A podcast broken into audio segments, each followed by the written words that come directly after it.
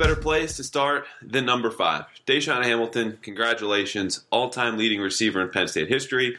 He also just freaking balled out yesterday. I mean, we can get into the history in his place alongside Deon Butler, Allen Robinson, but you have nine catches, team high 122 yards, and three touchdowns. Your first multi-touchdown game. I mean, you just had yourself a day. Yeah, I was going through the photos yesterday, and DaeSean Hamilton's second touchdown popped up, and I thought it was, you know, a push off, and it probably was.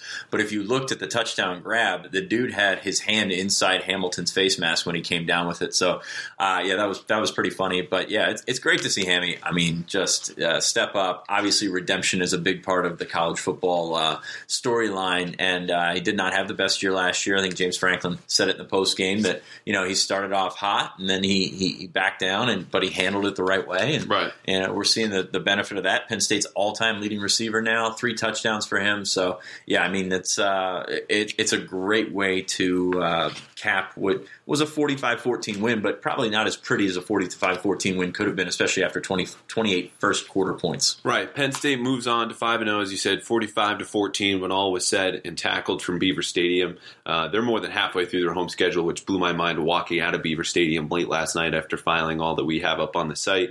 But yeah, DaeSean Hamilton, big day. And I like that the storyline, at least from him before we move on, has shifted from, you know, this is no longer redemption because we were talking about that at the Big Ten Championship game. He leads the team in receptions, big spot, comes up on so many drives, and now it's getting over Pitt. You know, Pitt is so far in the rearview mirror where you look at this game, and we both, you know, hesitated almost to pick him as our game MVPs on Saturday. Neither of us pulled the trigger, but you saw the signs leading up to it because we're at practice Wednesday. He caught, I, I want to say, four touchdowns in the 10 minutes we were there, right? Yeah, yeah, we, we wussed out, no doubt, because uh, I knew you were about to pick him. I was definitely about to pick him.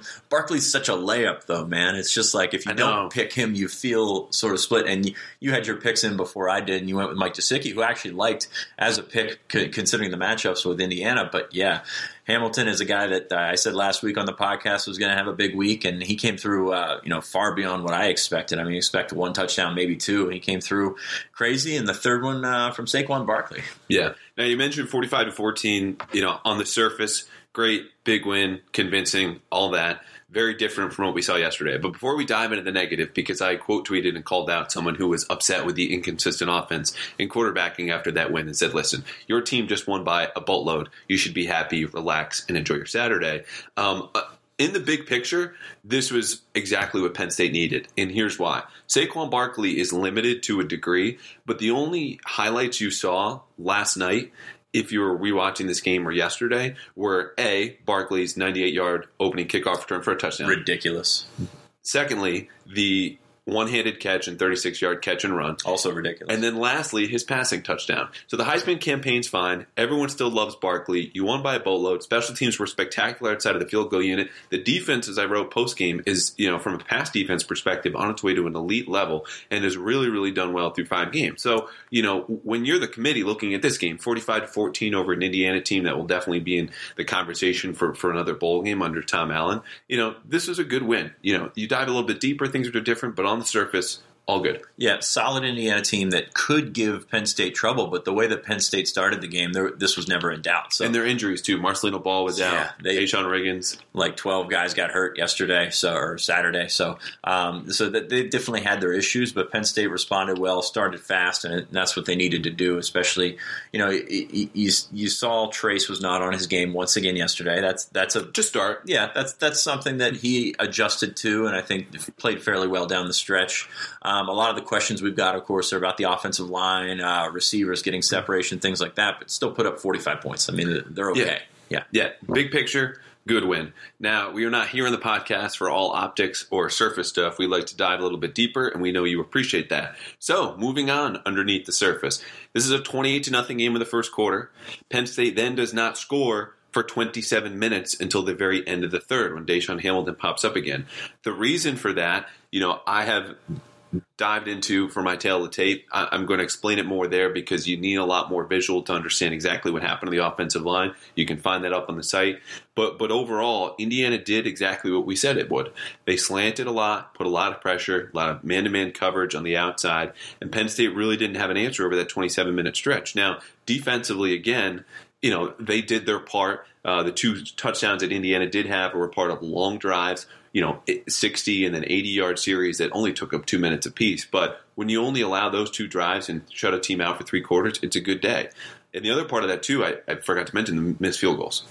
Yeah, the field goal unit. Uh, Franklin said it was unacceptable. I, I agree. Uh, Tyler Davis has been fantastic during his time at Penn State. I, am not sure if it's a, a, new snapper problem, the holder problem, or whatnot, but they, that's something they got to get fixed. And uh, you know, Franklin was quick to uh, jump on that and mention that that's that's probably one of the top priorities in practice this week and next.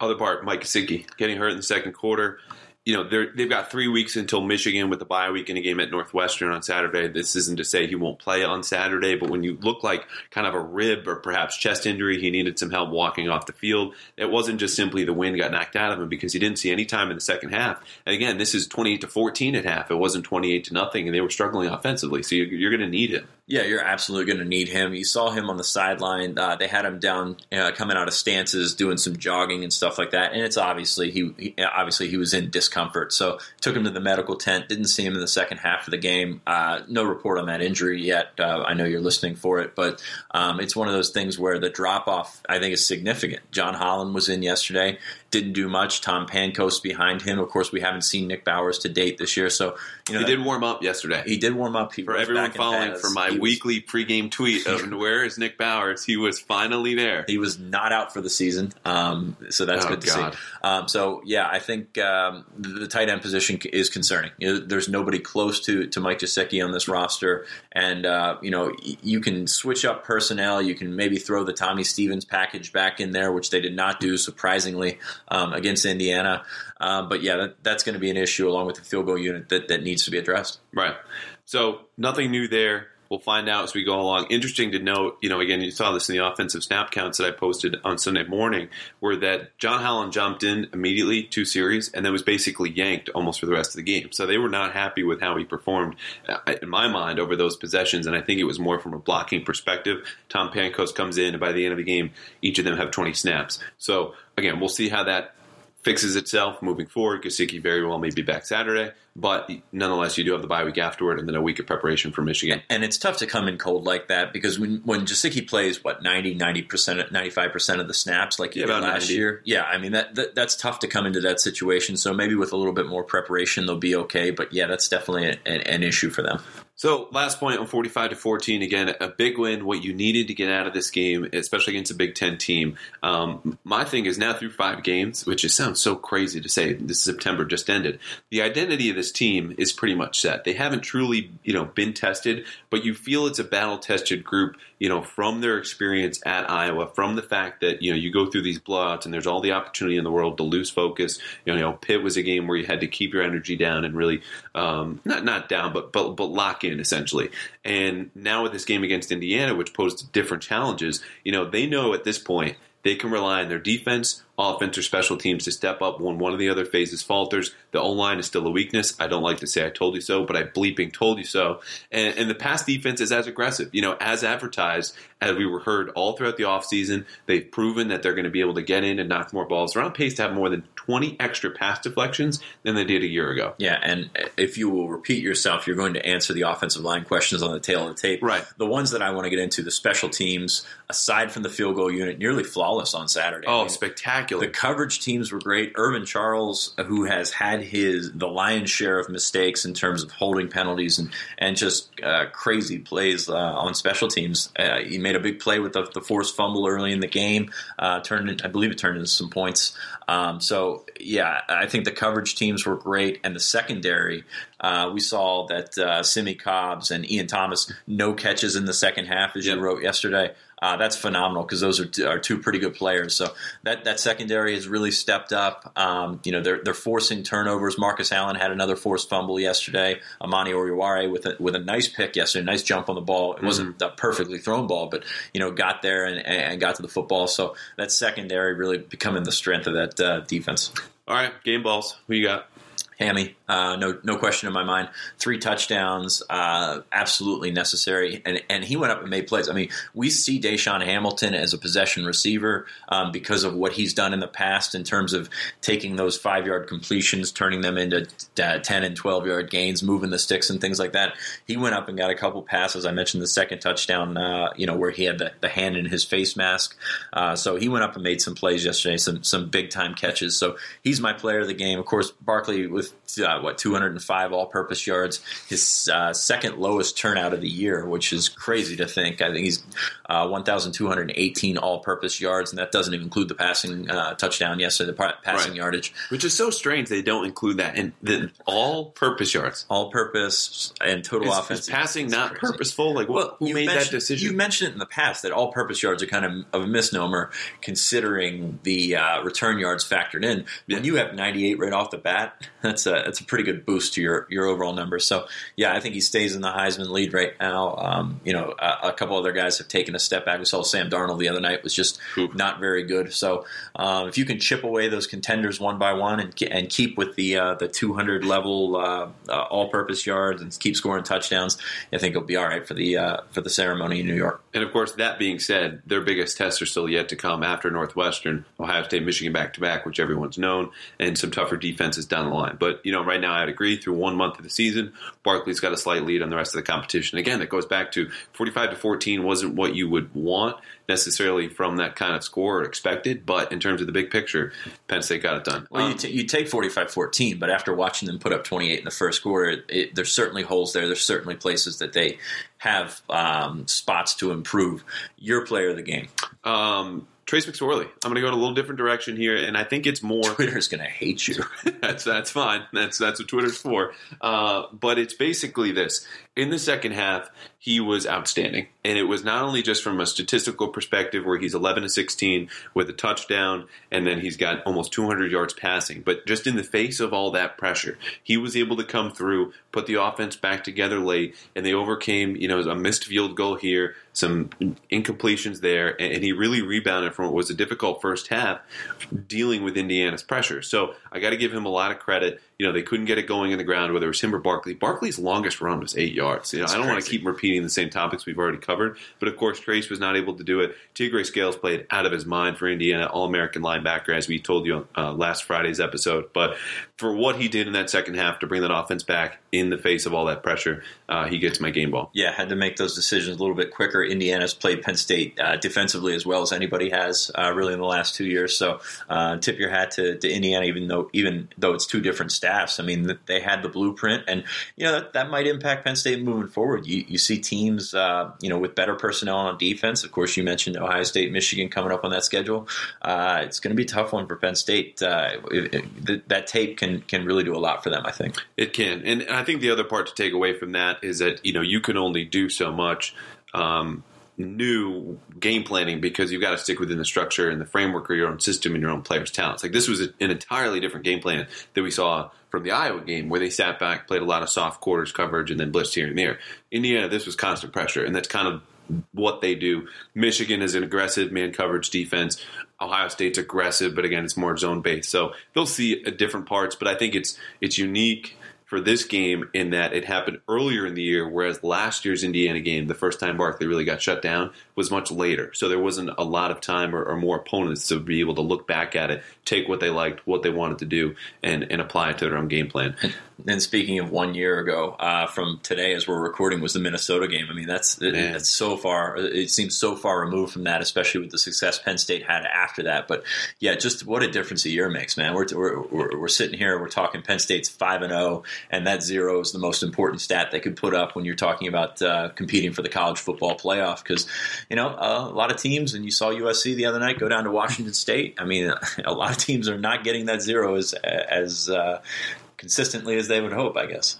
And then that might end up being a really good loss for them as an aside. Like Dar- Darnold has to play better, but you know, with the way Washington State's playing and, it, and it's at their place, I, I think if USC wins out, they're probably still in the conversation. So it, that and one in the last column isn't you know so much a death sentence, but it, it, it's still something you got to rebound for because, of course, now you look at Penn State, their wins haven't been that impressive over the last couple of weeks, but they've stayed in the top four because, again, you just look at the big picture, you know, record margin of victory, and you go, yeah, they, they deserve to stay. Yeah, and, and people will not be remembering that Penn State went 27 minutes without scoring against Indiana in Yeah. December. So That's what think- we're here for to bring you down. yeah, definitely, definitely. We're the buzzkill guys. Um, good news: sixty plus recruits I heard were on hand, and you were reporting all of them committed instantly. I yeah, we'll go with that. Um, better recruiting weekend than you would think, and and I don't want to take anything away from Indiana, but obviously the schedule comes out and you see who's there, and Indiana's not the most attractive opponent, but a three thirty kick helps. What matters the most for, for these recruiting visits is the pregame, the the, uh, the the atmosphere right before the game, and then the atmosphere at the start of the game. Which is why when you look at uh, say Virginia Tech this week, uh, obviously Clemson, much better team, went in there and outclassed them in Blacksburg. Tremendous um, atmosphere right before the game. Uh, they came out uh, loaded up, ready to go, everything. all that kind of stuff. So that's going to help Virginia Tech. Penn State to a smaller degree. I mean, the, the, the game was good. The first quarter was great. I mean, it was loud in there. They were ready to go. You you, you blow the roof off the place on the opening kickoff and, and, and go from there. So, um, eh, very positive weekend. A lot of 2019 guys. Uh, that we mentioned on the podcast last week. Uh, we'll get into a couple of them. Will Putnam, uh, offensive lineman, top 100 kid from Florida, came up uh, not with Judge Culpepper, but he's a teammate of Judge Culpepper who was also here this weekend. So for him to come on his own, I think is a big deal. He was back in March. Uh, he, he visited back in March. He's originally from Illinois, moved to Florida for his senior year.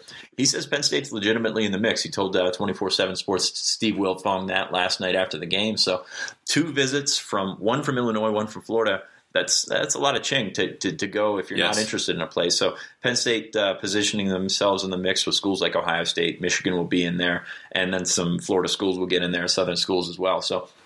Uh, Will Putnam's a guy that you know we're not watching for a decision anytime soon, but Penn State making a positive impression, expanding that footprint nationally as well. So, um, speaking of the footprint, Caedan Wallace um, firmly in Penn State's footprint in, in Princeton, New Jersey, former teammate of Fred Hansard. This is a guy, and and, and I feel I was talking to you um, before the podcast about this. This is a guy we're watching every time he gets on campus, Right. Because I feel like he's going to end up in Penn State's class regardless not the same level as a Keaton Ellis. Maybe uh, you know he's got some different things working for him. Ellis, of course, right in State College. That pool is obvious, um, but but Wallace has a be- uh, you know a better offer list, more to check out, and it's he's a, as a 2019 kid, he should be going out and seeing these these schools. So I figure when he does his due diligence, he goes out and sees these other schools, um, checks them out for game. I think he's going to circle back around, and Penn State's going to be right there. So getting him back onto campus, and he's a phenomenal offensive line prospect.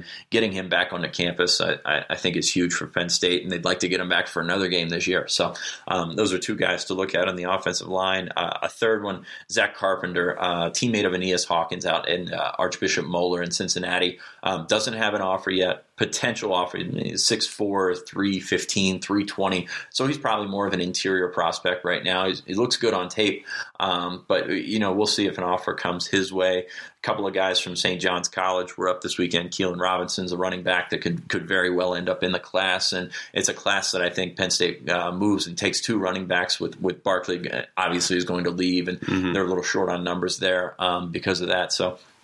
Keilan Robinson's a guy in there. Lewis Cine, um, he, he just actually just messaged me as we're doing this podcast. Another good visit for him. Um, you know, I think Penn State, given where he's at in Massachusetts, you know, sort of has that that uh, inside track. Michigan has done a phenomenal job with uh, with Don Brown, as as you love.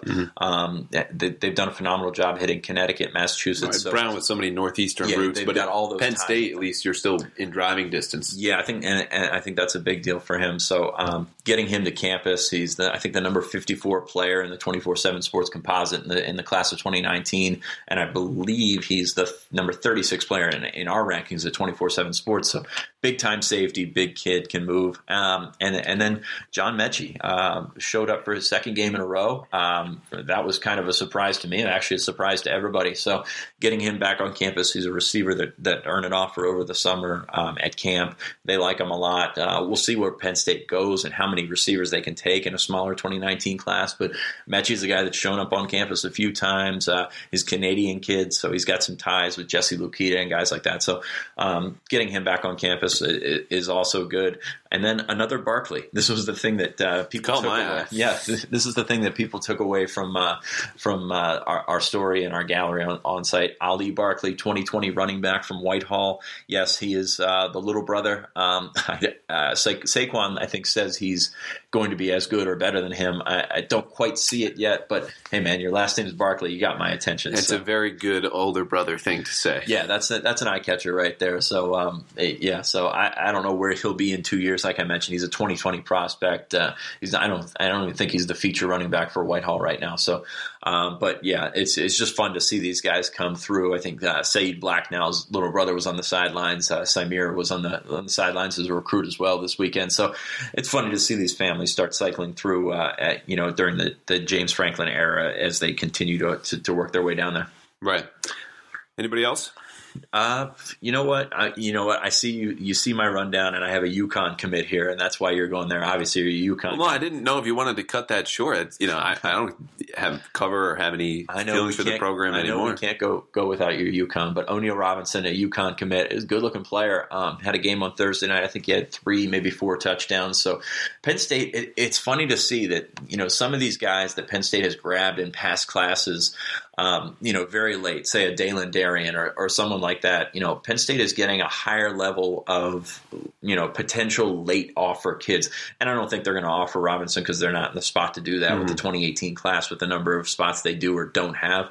Um, but just the quality of player just kind of can sort of continues to go up. I like Robinson. I watched his tape the other day, and I think he can. I think he can move. We have him rated as a low three star. I think he's a mid three, um, maybe a little bit higher than that. So, um, so Penn State getting these guys on the campus. You know, some of these guys aren't going to have offers. We mentioned the the the kid from Conestoga Valley, Barbone, last week. Yeah. Um, you know, Scranton High has a a, a player um, who's a senior who's sort of jumped onto the radar in the last week as well. They were there, so you know, if you can get those guys as walk-ons, great. But I mean, these ki- these kids are going to end up playing at uh, maybe low FBS programs, and you know, uh, more power to them. Right.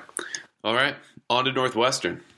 Penn State heading to Ryan Field, 11 a.m. local kick. Can't say I'm looking forward to that. Uh, but it'll be noon out here on the East Coast, and this will be a game, you know, where they kind of have to bring their own juice again. They haven't had to do that the entire season. They've either been at home or in Iowa City, one of the better atmospheres you'll find anywhere in college football. It will be homecoming for Northwestern, but you know, as you were just trying to telling me, Ryan Field almost feels like a, a hyped up, souped up high school field. So, you know, beyond that, when you look at the team itself, Wildcats are two and two, just coming off a 33 to 24 loss at Wisconsin. Definitely a respectable result, given that you know how they had been before. Blew the doors off of Bowling Green as you'd expect, but a bad home loss to Duke, which really kind of catches your attention because I think what Duke does, you know, certain concepts offensively are similar to what Penn State want to execute, and then they lost. Uh, or they beat Nevada rather uh, in their opener, but again a closer game than most expected. Now Northwestern might be prone to slow starts in recent years. Then of course you see how they rebound. They beat Pitt in the Pinstripe Bowl, and you know no matter your feelings about Pitt, that was a very good football team last season. So eh, there's not a whole lot new. They had the most returning starters in the Big Ten, but a little bit of a disappointing start, I think, if you're a fan or you're, you're someone covering the team. Or if you're someone that's that hyped them up all summer, like we did on the podcast. yeah, I mean, definitely not as impressive. You mentioned the Duke game; that was pretty ugly, actually. Um, so they've got a veteran quarterback. They've got guys that have played a lot of football out there, and they've got Pat Fitzgerald, who's you know uh, who's coaching, and I believe he's two and zero against Penn State as well. So, Yep. uh, or excuse me, against James Franklin as well. So um, it, it, it's always tough when you go out to Ryan Field. I mean, it's tough to get up for it. It does feel like a an ex, you know accelerated high school game. Uh, it's actually one of my favorite road trips and one of my favorite stadiums in the Big Ten, just because it's it's such a different feel than those big um, Penn State, Ohio State, Michigan State sort of stadiums. So. Um, so I, I I like Penn State with the matchups a lot better than I did in the in the summer, but yeah, veteran quarterback can always scare you on the road in the Big Ten. You mentioned that quarterback Clayton Thorson looks the part, you know, of an NFL prospect. Seven touchdowns, five picks so far this season. Their big question mark, like Iowa, was just the lack of skill position players, and they've managed to find, you know, a sophomore uh, on the outside they like a little bit. You know, junior Flynn Nagel might be a name that's familiar to you if you listen to our offseason podcasts or or into Northwestern depth charts in your free time. Um, but the big name in terms of the passing game, Garrett Dickerson, they call him a super back. It's really like an H back tight end. Jersey kid. Yeah, he- he's a guy that you're going to need to watch A on third downs and B underneath when Thorson needs an option. So he, he's a talented player, a little bit difficult mismatch, and we haven't gotten to their best player in the entire roster, which is running back Justin Jackson. Another future pro, very explosive running game last year, despite, you know, a subpar offensive line. That O line came back, but this season, that explosion is almost gone. They've only had one game with a run of 16 yards or longer, which is very surprising, again, given the, the way they're built, but also the opposition they've seen to date. Yeah, that's pretty insane, actually. When you think about, you know, we, we talked about Barkley not having a carry over eight yards, um, which which is crazy to think about. But not just no no carries over 16 yards is it's pretty crazy when you think about. It. But Justin Jackson, I still think all Big Ten back, and Penn State's seen a few of them. Um, you know, Wadley, they saw Wadley out at uh, at Iowa, and they've got a couple coming up uh, on the schedule as well. So the kid can play. I mean, I've seen him. You've seen him do it for a couple of years now. I actually thought he was a senior last year. He just seems like he's been around forever. yes. Um, but yeah, the, the, kid can play, and he's going to be an issue. Penn State's going to have to be strong up front. Um, you know, the, I think you look at the interior. They, they, they also played a lot of guys um, yesterday and, and, cycled those guys through. So the interior is going to have to be fresh. They're going to be holding things up, and and I think they'll be okay. Like I said, I like the matchups a lot better than I did uh, when I was looking at them in July. Right, and we'll get more into Northwestern on Friday's episode as we always do, but we'll round out with this defensively. Uh, their strengths lie with the secondary. They've got a couple of players I really really like back there. The one you're going to hear about, not only just because he's very good, but also his name is Godwin Igwebuike. You know, he had some preseason All American recognition, and you know, second and third teams depending on the publication, um, but really gets it done all around player. Another future pro, and their corners are strong too. So you know, there's not a whole lot to take from the Wisconsin tape um, because, of course, the way Wisconsin plays is so different from how Penn State approaches things. But you know, the Duke film, I'm, uh, I'm interested to get into because it'll see how they quite gash Northwestern, which is normally under Pat Fitzgerald, very fundamentally sound, not terribly aggressive, but you know, they're going to do what they do better than you are, and particularly at home. We've mentioned, you know, they've been they've been strong against James Franklin and Penn State in recent years, and you know, it was 23-21 a couple of years ago. Very different offense, very different circumstances. But you know, they're they're tough, they're talented, they're fundamental, and that's especially true for that secondary. Yeah, you know what you're going to get with a Northwestern team. Uh, Fitzgerald probably gets, you know, and I think it's probably been a cliche around the league for a while, but he gets more out of his guys than than a lot of coaches. So, and that's why he's still there. I think he's a perfect fit for Northwestern, and I don't know that they can't do better. Uh, but it would be very hard for them to find a better fit than Pat, Fitzgerald. So um, it's going to be a solid, uh, solid team across the board. Uh, plenty of questions for them going into next weekend as well. But yeah, it's it, potential trap game, absolutely. But at the same time, you know, I think Penn State's matchups uh, look pretty good. Other part about Pat Fitzgerald, which I hope he doesn't listen to the podcast and heard you almost call him Fat Fitzgerald, is that he's huge. He's a he's a former defensive Whoa. player himself. Oh. It was just a slip of the tongue. He could kill me. Yeah, exactly. no, no uh, I did not call him Fat Fitzgerald. Very close, though. Oh. We could rewind, but we'll leave that to the good listeners at home. Now, his counterpart, James Franklin, we're going to talk to tomorrow, weekly press conference. Uh, for those of you new to the podcast, we have a segment called Predict the Press where we like to have a little bit of fun because coaches are nothing if not creatures of habit.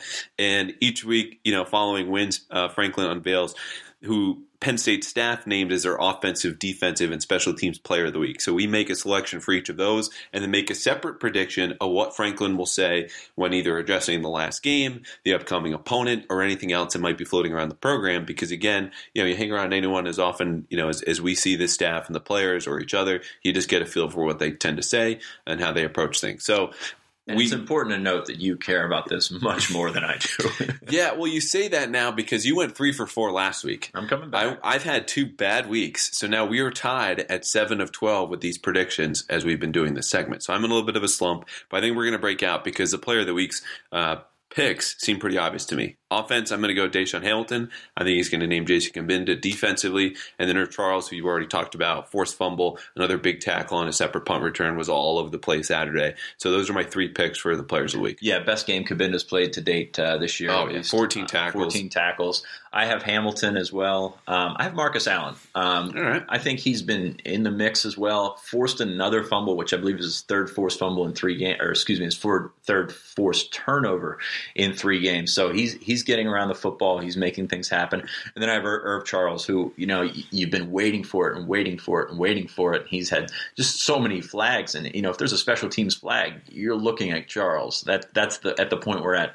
Came down, made a great hit, great play to force that fumble. Um, covered a couple other um, ones, and I think we even had a couple calls for him to move to linebacker from uh, receiver on the board. Yes, if you saw that or not. Uh, I did. Wearing number eleven was the big point. Oh boy, um, but yeah, I, I think uh, it's great to see that happen. And James Franklin mentioned it afterwards. His confidence it, making plays on special teams will help him as a receiver. He's always been a sort of a temperamental guy, maybe a little bit fragile up top. So for him to make those plays, um, I think is really going to benefit him in the long run, and, and hopefully it does because the kid has a ton of talent. I know you guys haven't seen it yet, but talking to people in the Penn State offices, the coaches, they think the world of what he can be, but they know that he's not close to where he can be. So, um, seeing that happen and seeing that uh, sort of uh, come along in his progression, I think is is a big thing for him, and we'll see if this uh, benefits him in the long term. But it certainly really could help him. All right. My separate prediction outside of the player of the week picks, I'm going to say that James touches upon how Penn State has lost the last two games in this series, and he is yet to beat Northwestern, which also goes true for anyone in that locker room um, the last couple of years. Yeah, including Grant Haley, who dropped that pick, um, you know, out at out at uh, Ryan Field a couple Ooh, weeks ago. Savage, I'm right not there. being savage. I'm just saying, of all memories, there going to come up. He's going to be on a conference call this week. It's going to come up, and you know, hopefully, uh, you know, as Grant does, he's going to handle it very well. But nice, nice rebound there. yeah, thank you. I appreciate that. But my thing is, Northwestern has really committed to the athletic facilities. If you follow James Franklin at all, you know that's a huge point that he loves to hammer home. That you know Penn State's facilities are behind right now. Um, schools like Purdue, who he's mentioned several times, Northwestern, they're building. Someone else has mentioned Purdue several times. Yes, yes. Love Purdue potential. Don't love them right now, but I love what they can be. And I think Brohm is the perfect guy for that. I don't know if you followed that on Twitter or not. But um, yeah, Northwestern building a phenomenal facility right on the lakefront. Uh, beautiful. You know, it's it, they had the videos and the tours and things like that. It's going to it's going to be great. It shows the um, the investment that those the that Northwestern and its uh, big donors are, are, looking to put into that program. Um, obviously, they've got Fitzgerald, who's going to be there for the long haul. So the investment and the, the future of that program is going to keep going up with facilities like this. And I think that's what Franklin, you know, he loves that stuff. So I think that's going to come up at some point in the presser this week. All right. Well, now I don't feel as good about my pick, which seemed very obvious, but there you go. And I think you're probably going to nail that one. Currently tied seven to seven for predict the presser, and we won't know how we do until Tuesday.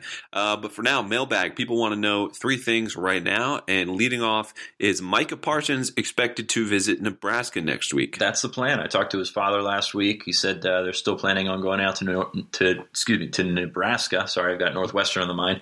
Uh, he's not going there. Uh, Nebraska uh, next weekend for his official visit visit uh, his second official. He already took one to Ohio State. Uh, plans to take one to Penn State at some point, or at least get back for another game as an unofficial. So very much up in the air right now. But yeah, Nebraska is in there. They're showing him the love. I mean, Nebraska is sending him more edits. Uh, hitting him up more on Twitter than any other program, and that's why they're in that. Nebraska staff is uh, far and away just one of the most energetic staffs in the country, and that's why you see that. And they, they've had to take a more national approach. They've hit California hard. They've hit places, uh, you know, they, they offered Chris Bleich pretty early. Um, Parsons, they've been on for a while. So they're, they're getting out, they're seeing other places because Nebraska is obviously not a hotbed for talent. So, um, yes, I think he goes out there, has his visit, and, and you know, the guys guys that have gone to Lincoln from a national standpoint, the guys that have gone to Lincoln have really enjoyed themselves. So I think they are definitely still in the mix. Um, uh, uh, we saw some crystal balls fly their way before they, they all came back around to Penn State. But um, while I don't see Parsons going that far away for college, I think Nebraska is certainly w- within the conversation. So you're saying yes he is expected to visit well, next week. Yeah, I could have said that too. Yeah, we'll go with yes. Second question. Uh, I'm curious why we didn't see the two quarterback package when the offense was out of rhythm in the second and third quarter against Indiana. And given that it was Indiana, I thought we would see Tommy Stevens for sure. Stevens, of course, a former Indiana commit, native all that stuff. And this was something, you know, we discussed loosely and said, you know, you figured you'd see him out there because also the package has been effective for them. Didn't in 99 snaps against Iowa. My only thought about this is, you know, Indiana, as we've mentioned, a heavy man coverage, heavy pressure team, it would have been a different look for them. But I think when you play that style of defense, you know, and, depending on the concepts you're running back there, your reads are simplified. So there's not a whole lot of pressure that you can apply on a, a back seven that's really strictly focused on, okay, I have, you know, this guy or that guy or, or whatever responsibility. And I think with, with the defense that they play, it really wouldn't have put Penn State to an extra advantage by not deploying an outside receiver because, again, that's how Penn State got back into this game. Well, didn't get back, had a big lead and then added to it late this year and last is that when they came up to stop Barkley, they just threw it over the top. Sometimes it hit, sometimes it missed, but it hit enough times to put up 45 points on Saturday and, and 42, excluding the defensive touchdown last year in Bloomington. Yeah, I guess Joe Moorhead, James Franklin, not as much for nostalgia as we are. Uh, I expected to see Stevens uh, for a little more than eh, the Indiana connection, but at the same time, when, when Gesicki went out, he's he's been a guy that's been replaced by Stevens in the past, so I was a little right. surprised by that. Uh, you know, I'm not going to get into the X's and O's or anything like that. That I know that's your call, but yeah, I was a little surprised by it. But you know, if that's the thing we're going to gripe about right now, then I think Penn State's in a pretty good spot people are griping about the wide receivers, which we led with DaeSean Hamilton had an outstanding day, probably his best game uh, ever as a Nittany Lion, first multi touchdown game. Yeah, yeah. Are they getting enough separation? And to me, this is a question where it, it's so important to keep in mind that not every answer has to be, you know, a, a this or that. It's not all a dichotomy because on certain plays, if it's a half second extra, you know, in protection that the offensive line provides for Trace McSorley, he'll be able to find a receiver who has time then to separate. If they were also separate a half second earlier than they did on Saturday, then he doesn't have to linger in the pocket. So it depends on the staff. It's a mix of the two. I would not lay blame either on the protection or the separation. Again, Hamilton had nine catches for 122 yards. Other receivers had multiple catches. Gesicki was out of the game. And this is a team that's known for its kind of sticky man to man coverage. It's going to happen. But McSorley had more than 300 yards by the end of the day. This is a fine game. Uh, they're getting enough separation. They're certainly not getting insufficient separation, but it's something you're always going to strive for more because, again, you've got Ohio State, Michigan coming up in two of the next three games. Yeah, and even Chris Godwin wasn't a big separation guy. I mean, he was he was a big guy to win the win the ball in the air. So I think the separation stuff is, is probably a little bit overplayed. Um, but yeah. Uh, I think more of that falls on Trace's accuracy early in the game. It was frustrating to watch at times. I mean, it just wasn't just wasn't there. Obviously, I don't know if that was a, a direct result of the RPO decisions or, or, or, anything like that. But yeah, I think that they'll be okay. Uh, the receivers were fine. I thought uh, Juwan Johnson, uh, you know, four catches yesterday, but I thought he looked good doing it. So um, he surprisingly, you would think I would think Juwan Johnson looked good doing it. But yeah, I think they'll they'll be fine. He's he's no Mike Miranda though. Did you see Mike Miranda standing on sidelines? Whew, new haircut, everything. I did not see that. I apparently don't look as closely at the sidelines as you do. oh, I'm shocked to hear that, given who we're talking about. Uh, always good natured fun here at the podcast. But one update Sean will not be with us when we record for Friday's episode. You are going to have fun and drink beer and take time in the middle of the season. Um, I will be out at Northwestern and I will have three guests actually for a roundtable episode of the podcast while you are away on Thursday. Still working out the logistics, but I'm excited for this episode. It'll be different, uh, but I think we'll have some fun with some new perspectives and we'll still run down tweet of the week, quote of the week, three keys, two concepts, um, one prediction each. But this will be a fun episode and I hope you have more fun than we do as we record. I will do my best. Headed out to Colorado again, Great American Beer Festival, third time out there. Cannot wait, but uh, you know what I can't wait for? I can't wait to to watch college football at 10 a.m. That's going to be interesting. I know we've watched some NFL uh, at 10 a.m. when we were on the West Coast for uh, for the Rose Bowl last year, but yeah, 10 a.m. college football is. Uh, we'll see if I get up for that. You know that, uh, that Midwest Mountain Time start is going to be tough for me to get up for. Well, I have no choice but to get up for 11 a.m. football in the Central Time Zone, but I'm looking forward you to it. You will be in Chicago. You will be fine. I'm actually going to be in Milwaukee. Okay. Flying down, driving down to Evanston to figure just to avoid all the Chi-Town traffic, which was miserable enough during the middle of the summer for Big Ten Media Days. But here we are making hashtag First World Media Problem complaints, which is probably the biggest turnoff in the world because truly it is. Um, it probably turned us off by now. Yes. yeah, this is the end of the podcast. Everyone can tell. So let's not waste any more time. Thanks for joining us, and we'll see you on Friday.